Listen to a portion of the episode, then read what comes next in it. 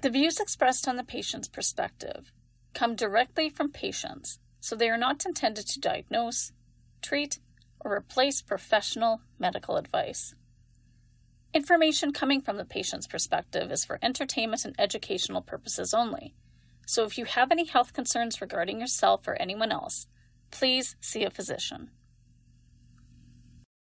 The Patient's Perspective is a podcast created by patients for patients and does not focus on any specific disease or condition. Content may make you laugh, cry, and question your moral beliefs surrounding healthcare and the many issues patients run into while in the system. Finally, the most important point of view is cast into the light the patient's perspective.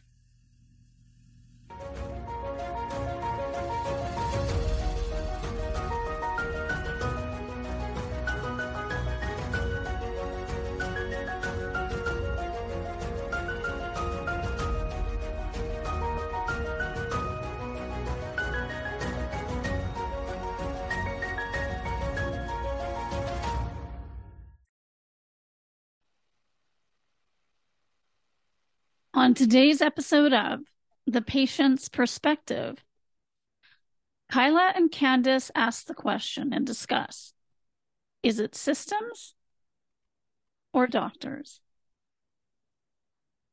Hi, everyone. So I'm sitting here with my co host, uh, Candice. And Candice has a story that she would like to kind of start to start this podcast off about a very recent appointment that she had with an immunologist that I had referred uh, to, for her when we met in the mast cell activation group. Oh, this is probably around what 2019, 2020, yeah. and around there. Um, I think it's just before the pandemic. Now that I think about it, um, yeah, it was pre-pandemic. Yes. Yeah, and um, so Candice, and I noticed that Candice had a lot of symptoms also of hormone allergy, at least some of the things that she was posting. So that's how Candice and I, uh, for our maybe new listeners or for persons who maybe don't remember, that's how Candice and I first met. And uh, Candice finally had the appointment with that immunologist. So, but she, we, it got into the discussion when we talked about how her journey was to get there. and um in the first place. That's how we started asking the questions. Are some of the issues is it is it the system or is it the doctors? Yeah, yeah. Great introduction, Kyla. Thank you, and um, it's good to be back. Um, hello to the listeners. This is our first time recording video, so uh, hey, good to see you. Um, I I've been through a journey and, and Kyla's been right here with me through this and, and because of it and our connection, she's become one of my better friends and it's actually how we started to decide we were going to work together and build a couple of businesses. We've talked about these things on previous podcasts. We've talked about this actual story, um, how we met, I've talked about my symptoms and what I've been going through on previous episodes of the podcast. Um, it was a lot, and um, that's how I found Kyla. I was in a mast cell activation group, and in, like she said, about 2019, um, I started to come to the conclusion that I might have mast cell activation syndrome that could also be making my MS, multiple sclerosis, HS hidradenitis suppurativa um, worse through chronic inflammation and allergic type reactions. So I was in this group. Kyla found me. We started working together. I started fighting to get some help and asking for referrals. October 2019, I or sorry, October 2020, I saw an immunologist in my hometown and a, this immunologist was very dismissive. Um, my primary care provider at the time listened to the immunologist and assumed that I just had major anxiety and that I was looking for symptoms. Um, to add to this, I already had previously diagnosed hypersensitivity, drug hypersensitivity, and chronic urticaria, as well as some other things, hypermobility that really could point toward MCAS. So I, I had a very solid reason for thinking I might have this, which is why I started in the group in the first place. Okay, so 2020, March 2021, the immunologist fired me my primary care provider and my neurologist because I had asked him if these if I have mast cell activation syndrome and I'm having constant allergic response, would the inflammation make my MS worse? His response, well, if that was happening to you, yes, it would. Which then when I left that appointment in March 2021, he got on the phone and called my primary care provider. This was the first time I met this neurologist. My primary care provider had only just met me that year. And um, they got together and decided that I was paranoid. That is the actual wording that they used in my medical records. And that it was anxiety driving my needs and that I needed a psychiatric assessment. I told them very quickly when I found this out to go ahead and give me that psychiatrist because um, anybody that is in the Canadian healthcare system knows it's really hard to get one of those. So I took it. And um, it's been great, actually. Uh, that's been an improvement. Just as an aside, um, we've talked about this before. I thought I might have ADHD. Now that's been confirmed, and I'm navigating life a little bit easier. Good doctors that listen are great. That doctor actually provided some validation for me when I was expressing over the last two years how frustrated I was with fighting through these systems to get a little bit of care for something that I knew was going on he validated and said to me, that symptom, a ruptured eardrum, is not caused by anxiety. And that gave me enough hope to keep fighting. My psychologist told me to build a binder, to not stop fighting for my health. And I didn't. And it took until February 6th, 2023, for me to get in to see this specialist. Now, the specialist has a long wait list, and so about six months of that wait time would have been guaranteed, uh, just because there's a lot of people trying to get in to see this doctor, so that's a part of it. That would have been fine. But there's been a lot of mishandling of my care for whatever reason, whether it be doctors stuck in broken systems who can't provide enough time who, to get to know a patient. I see my neurologist once a year for five minutes. That's not enough time to, to, to know a patient. You have to make a lot of assumptions. The assumption that I was paranoid was damaging to my health over the course of two years. I even had a very bad relapse in 2022, February, which we've talked about on the podcast. It was the very reason that we started, that Kyla and I started the other business, Connected Hearts, helping Canada. We're doing an accessibility consulting firm, but the bigger purpose is systems navigation and patient and care provider advocacy.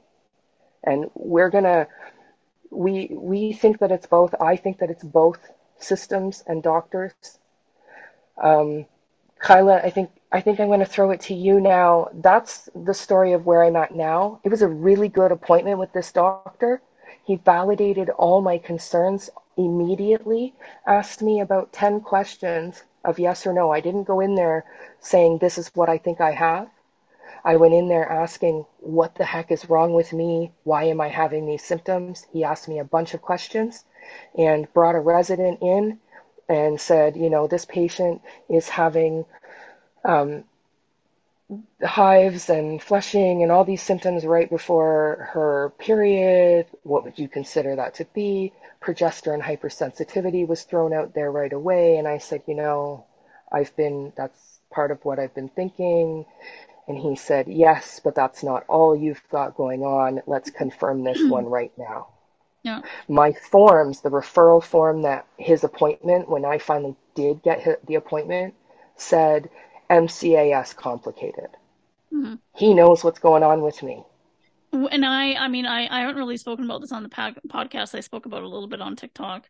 Um, uh recently just after I wound up in the hospital after a dentist procedure um with with edema of the tongue just edema of the tongue nothing else like my oxygen was 98% right everything else was fine and so the doctor and I were butting heads in terms of how to treat it because the standard of treatment is just go straight for the anaphylaxis treatments the IV and stuff like that. And I was refusing because um hormone allergy is really complex. And it's because of the fact that in the odd case they have found um, that um, people were even reacting to corticosteroids because the body might recognize it as too molecularly similar to sex mm. hormones.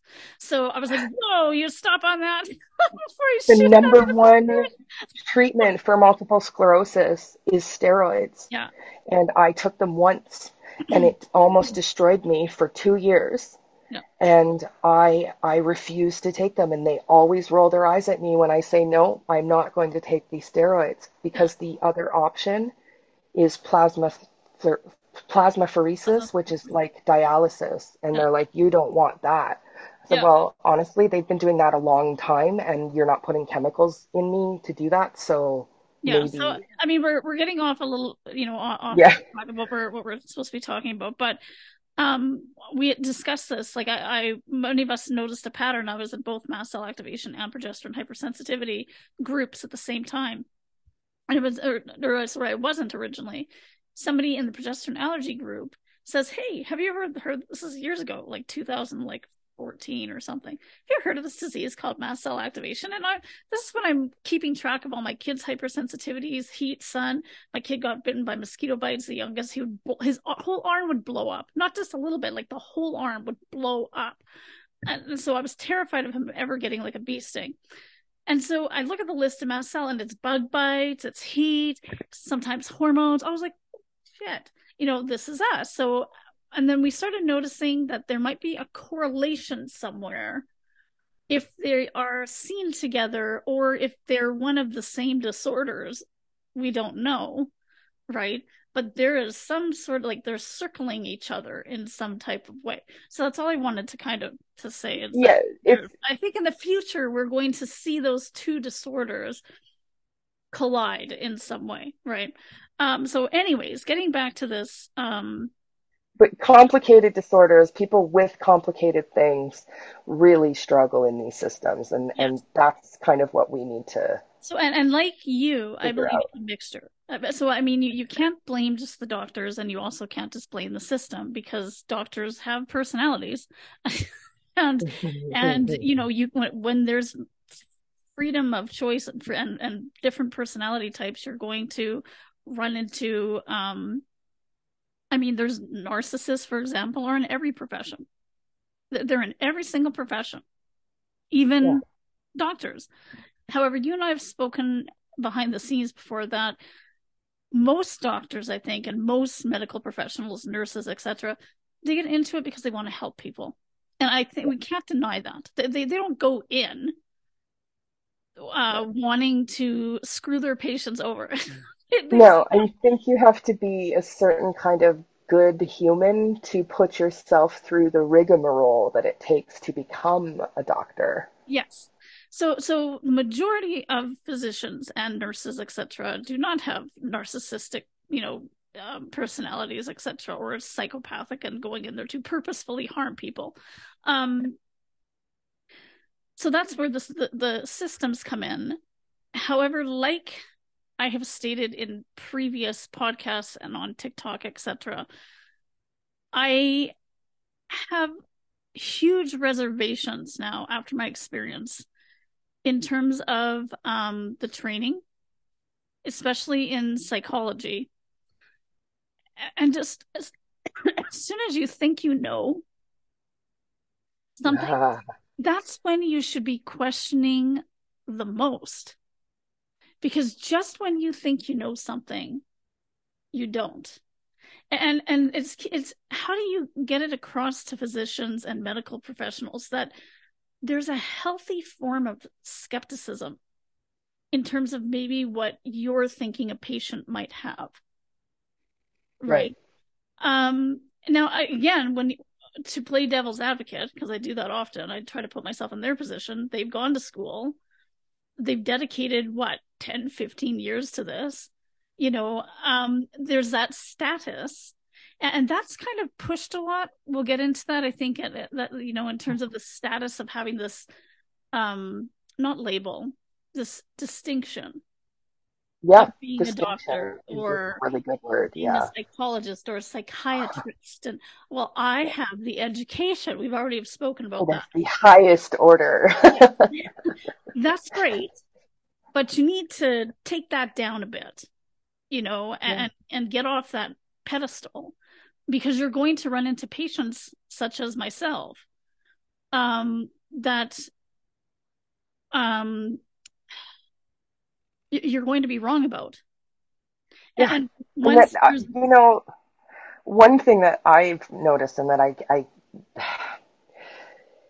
it's it's the there's there needs to be more degree of trust between trust and respect between doctor and patient.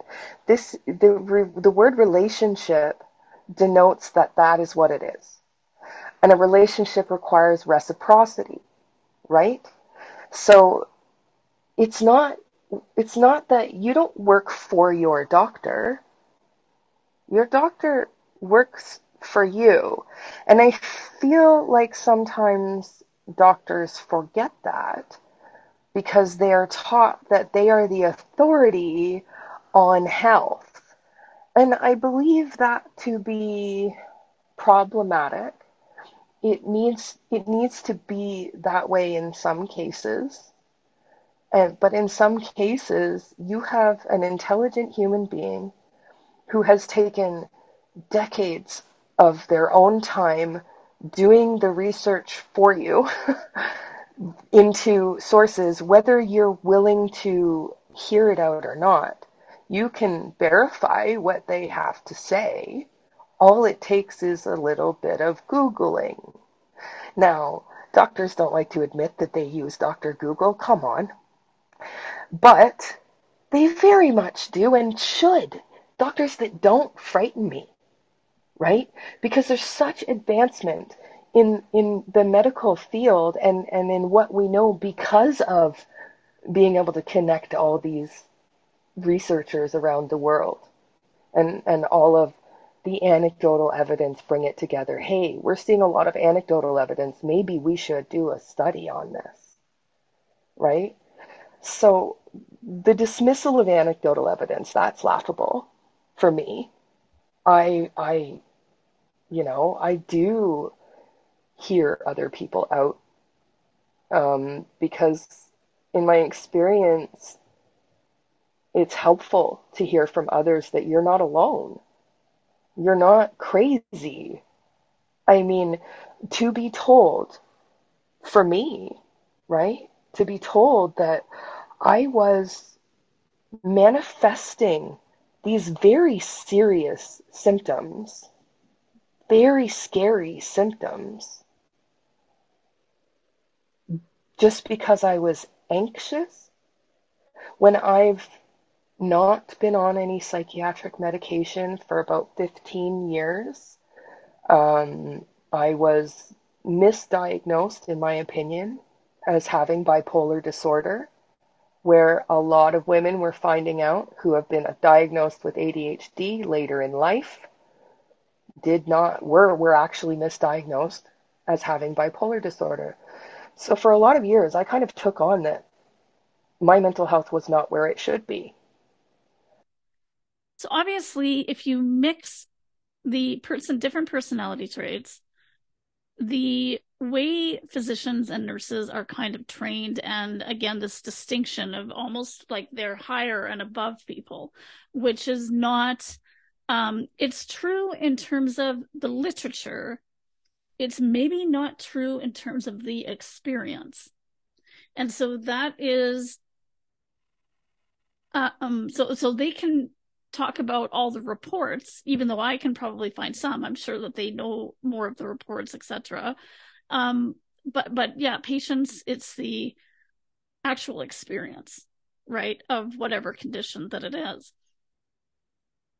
And if you mix that with a system where there's no time, Yeah. not enough resources, I mean, it's no wonder people are falling through the cracks or being kicked in. Right. Right. Doctors are stressed, nurses are stressed, um, patients are stressed. Everyone starts fighting with each other, or or or being combative. Me too. I'm not. I'm Or not absorbed. irritated, right? They're walking around irritated because they're overtired. They don't, they, they can't help anybody because they're trying to help everybody. Mhm. And it's got to be overwhelming and maddening for them. I can see it. My primary, for whatever reason, there's been a lot of a lot of dropped referrals, missed referrals sent to the wrong place. I mean, that's part of what took so long for my wait. There was decisions made to put a pin, put a pin in it. I asked for the referral to the very specific doctor that you actually recommended for me, and um, the one that I've now finally seen.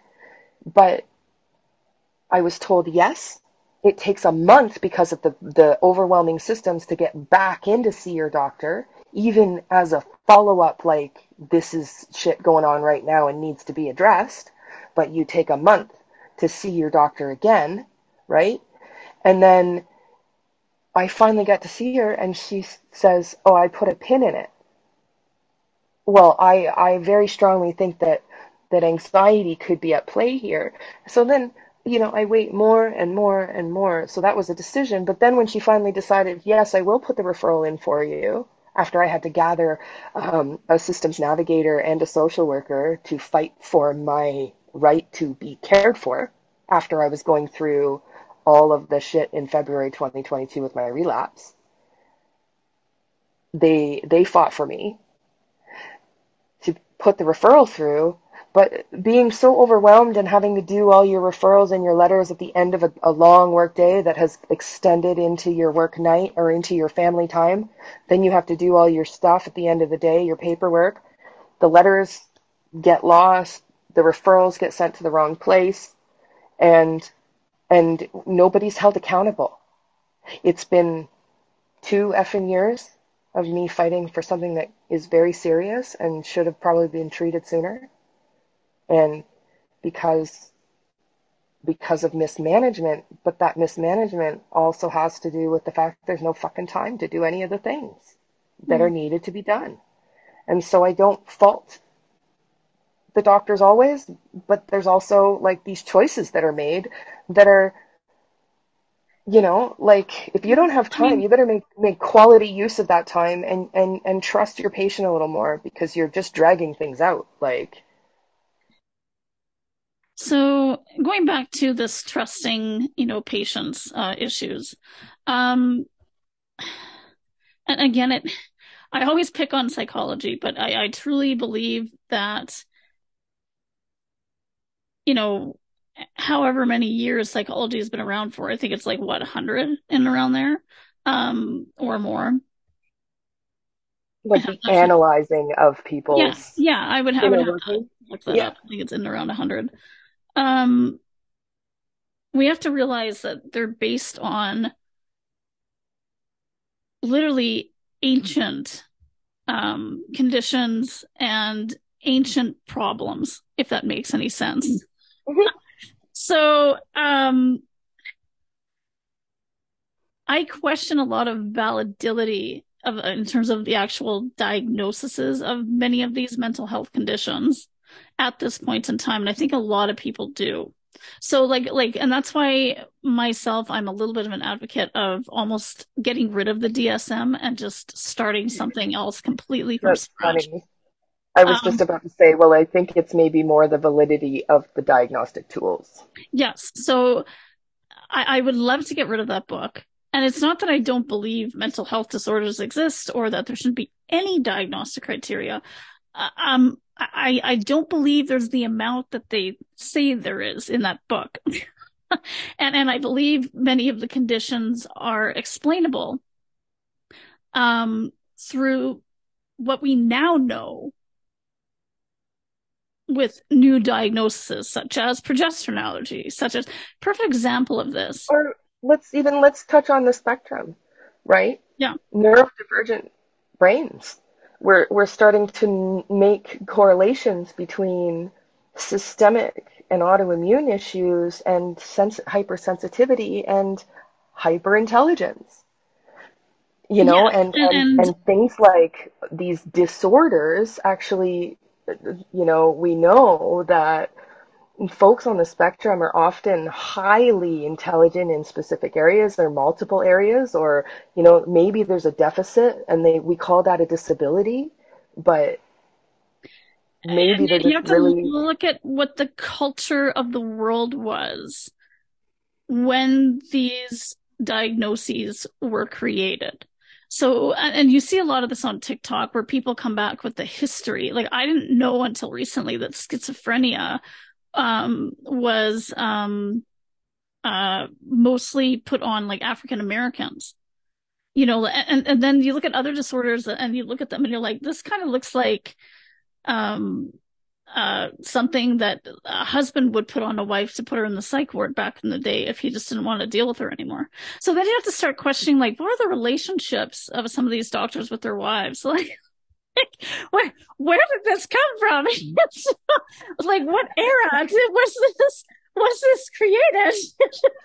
like a little never you know? never analyze the folks trying to analyze you right like Look at this, the culture. Okay, so let's go back to that. You mentioned culture, and I think um, when when you were talking culture, I was connecting the the mental health diagnoses and these like the diagnostic tools, you know, and and the, our medical records, and this is the systemic thing, how how this works, right? Like I was I was diagnosed with bipolar by a walk-in clinic doctor in college when I went in complaining about how bloody well frustrated I was, right? And and fine, but I believed that because I was of the mind that, you know, the doctor is the authority on my health and I was very young. I didn't I didn't know that I needed that I was going to end up. I didn't know that I was going to end up so ill that I was going down constant rabbit holes and, and as I learned to research while I was studying in college and university that it would allow me to research better into my own health, right? So I took on this diagnosis. But the thing about it is, is those little letters at the top of the page, every time you go into a new appointment, you are overshadowed with their assumption of you before they even lay eyes on you. They look at your chart and they're trying to diagnose what the heck is going on with you before they even ask you any questions. You know, because they don't have time to hear your life story. yes. They just want they they just want to get their they need to get their job done because there's another patient that's bleeding in the next bed. And, and that's why it's that combination. That the combination of all these factors is just detrimental, right? Like, um, When I have emergency room doctors telling me from the bottom of their heart that I'm falling through the the cracks and that they're sorry, but they've got to move on. Yeah. Uh, February, February 2022.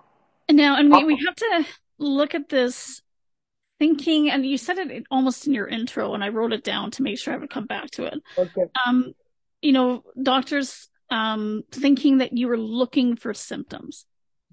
And the reason I want to come back to this is, you know, I'm speaking to all the the medical professionals out there. The, the perfect example, um, and this is when I say like, as as physicians, as medical professions prof- professionals, you also do this, just in a way that can work against the patient. So you're not absolved of this behavior either. And that's why there's so much misdiagnosis out there. Okay. Perfect example of this is what happened to me at the dentist. And, you know, I'm talking about that because this is the most recent case Yeah, and it's actually recent. on Yeah. TikTok. It has been filmed. Okay. Yeah. I I went, I had, I split up my um, dentist appointments to remove my wisdom teeth. One was infected and had been for about five years. I was extreme risk of abscess. You know, they, they said you have got to get that out because it's like there's almost nothing left of the tooth, right? So I finally went in. I had always avoided it because I always had inflammation in my mouth.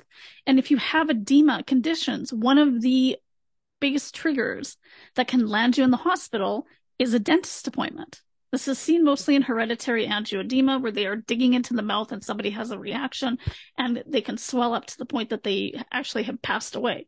So I've always have kind of been nervous about going to um, the appointments. Also, to listeners out there, if you know my history, uh, I am a um, sexual assault survivor. And so the person covered my face with blankets. So I am very, um, I, I don't like even blankets over my face. Okay, so Candice and I are going to start crying here. um, so I, I even sleeping, I don't put blankets over my face. So anything in my mouth, also with the edema and all these breathing issues in my lifetime, the last thing I want is any kind of breathing issues. And so I get flashbacks at dentist appointments. I've had one when I had a cavity fill. I, I do not like it. Um, but I had to get this tooth out, these teeth out. And you know that stress is going to increase your histamine levels and cause already get your body geared up for a reaction. Yeah. Yeah. So, I mean, I'm in the dentist's office and I'm, I'm, I, am i am talking to the, um, to the hygienist, right? and I'm my anxiety is really skyrocketing. And I had filmed myself 10 minutes before my appointment on TikTok. So this is why you can see this. I'm starting to ramble. I'm talking about the fact that I have sinusitis, which is dripping into my throat. I'm getting I'm getting panicky. I'm not gonna be able to breathe, etc. So we decided we're only gonna do one side because yeah. So she froze one side and I said, that's enough. Do not because do not freeze the other side. And yeah. I'm feeling like I can't breathe. So they rip out the teeth everything seems to go okay. Even though I'm still telling my parents a little bit at the house, like I covered with them that I couldn't breathe as great, but I'm thinking this is normal. What was kind of interesting is when I was at that appointment, the hygienist, the odd time, and she's not a mean lady at all, she was kind of smirking at how anxious I was. And I'm sitting here and I'm thinking about, um, because, and they even said they hardly ever get patients with that severe of anxiety in their chairs. What they told me, they said most people with this amount of um, anxiety would go to the hospital and get taken out. You know, like literally with with um, uh, like, like knocked out, right? but we had to do this manually. I don't have the money, so I was awake for the whole thing. And they were very lucky. They popped out in about ten or twenty seconds. I was very lucky. You know, it's because they were fully erupted, right? So I'm like, okay, well, that actually wasn't so bad. So then we waited a month and I went for my second one. So I'm a little bit nervous. I'm like, okay, well, nothing happened the first time, you know, and I'm again talk about it on TikTok, etc. I go this time, get it done, and I get home and it does not feel like the first time. My tongue swelled and I was hospitalized with edema in my um, tongue. So here's the thing. If you would see me on the first appointment and that's all you saw of me, you would just assume that I was anxious and had mental illness. Right. What you didn't realize until that second appointment was the fact that my anxiety level is at par with the type of condition that I have. I know when I get like I've because I've swelled after my my ovaries were removed. I swelled like my mom said. Kyle, my mom was there for the second appointment. She wasn't there for the first. She said, Kyla, because I didn't want to say anything. The second they administered the um, anesthetic, she goes, your entire face and chest went red Wait. immediately. Oh my god! And so she goes, I didn't know if that was normal. She goes, I didn't, I just, I didn't say anything, but she goes, you went red immediately. And that's what the anesthesiologist told me after my ovaries were removed. I woke up to him being hyper to the nurses in the recovery room, telling them to watch me because she, she just went red instantly. That, that's what I heard when I first woke up. Very, very sensitive skin. She went red instantly. And so now there's been two people that have seen that. And again, the the last part to calm down was the spot that they poked my tongue. So with the anesthetic. Okay. Right. So that's what people don't realize. If you only saw that one video, you just assume I had mental illness. But it actually was at par because I know me best and I know that I react to almost 50% of the time. There's a 50 50 chance I'm going to have a reaction. And so, so imagine going through your life and how anxious you're going to be. This goes to not having enough time to, or even not taking the one minute that it could have taken to address your anxiety in a compassionate way that first visit and ask you why you might be so anxious. Is it you know i mean and, I, I told them i mean i didn't tell them about the sexual assault and stuff like that but i i, I did tell them you know i i have chronic anaphylactic type symptoms and but everyone just okay that's they don't they never think it's no. going to be them that's right the they haven't experienced it they haven't seen it they don't you know and they don't understand that that is the most like maybe they've never had their throat closing their tongue swelling the feeling of impending doom that happens when you feel you could lose all oxygen supply. It is scary as hell. And if they haven't had that personal experience, they have no idea what you're going through. But even to try to understand could help. You know, like it's it's awful to feel brushed off like that. And that's something that we have happen constantly as patients. And we, I still don't know if that is, it's, I think it's both systemic and not.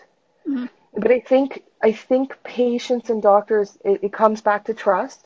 We need to start to understand that even if the patient has mental illness, they probably know that they probably know when their mental health is starting to spiral, unless they're the kind of patient that requires hospitalization. Now, that in and of itself is another systemic issue because we've got no friggin' beds and there's no money put into mental health care.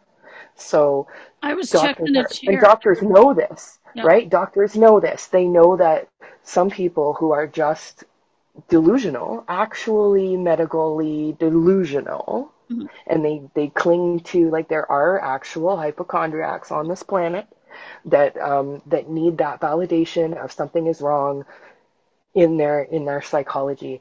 But if if you know me, if you Google me, if you Google me, if you ask a moment about who I am, I'm a performer, I'm in the public, I'm highly educated, all of those things, I couldn't I couldn't be a chronic volunteer. I couldn't do all of these things and be as social as I am and still be completely delusional and need all that. Why would I need all that attention? I don't need any more attention. I don't need to take away from the good parts of my life to fight for my health and work full time doing things that maybe doctors should have the time to do. Mm-hmm. And that's why we do need we need doctors and we need therapists to have the time to listen to our life stories. That is and the, the time to take care of themselves. That's another thing because they wouldn't be so pissy. Sorry, they wouldn't be so irritated all the time. They wouldn't be so running on ego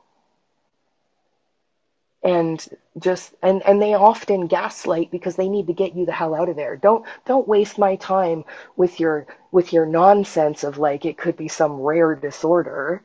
Mm-hmm. it's and you're just anxious. Yeah. Get out of my office. I have other patients to see. Now they don't realize that that's how they're behaving because they're so run down Absolutely. Like, like this is exactly what I, you know, what I agree with. Like I said, with the exception of the odd narcissist or a psychopath, which you will find in any profession, you know. Yeah. Um, any anywhere. I, I carry some of those traits. Up positions, by the way. So I'm a performer. The, yeah, they would the, the highest positions, you know, um, of CEOs and stuff like that actually have the the highest. Um, uh, well, it takes it takes a degree of narcissistic traits to be able to be successful. You you have to steamroll some people in order to, and it's awful, but that's how our systems work. Oh, we're back to systems. Yeah. So with that said, do you want to? We only have about five more minutes. Yeah, let's, you know what? I think, I think we should give it up to our listeners now.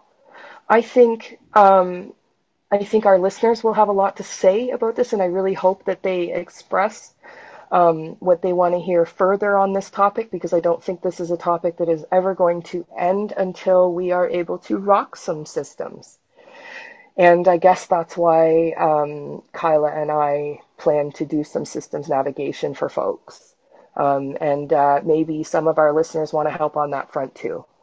So let's just let's talk about all this. Systems, doctors, good doctors, bad doctors. Let's praise doctors too let's let's try to understand and have some compassion for them because they are overworked, not just in our country, in many. Um, these systems have to change. The way we take care of our fellow humans needs to change. Yeah, I mean, one thing I've learned is, you know, if if you don't have health, you don't have much, and if you don't have health on a society level, then you don't have a society. Like there won't be any society left. And so we're all patients, right? Every single one of us in the world is a patient.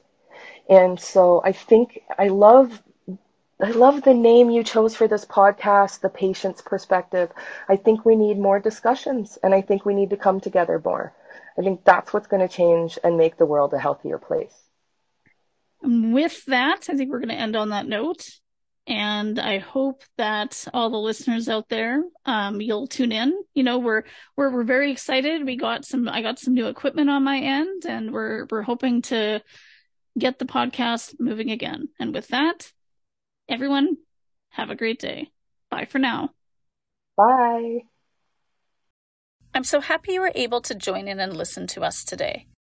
If you have an episode idea or would like to share your story, please email me at info at thepatientsperspective.com or join our Facebook page under the same name.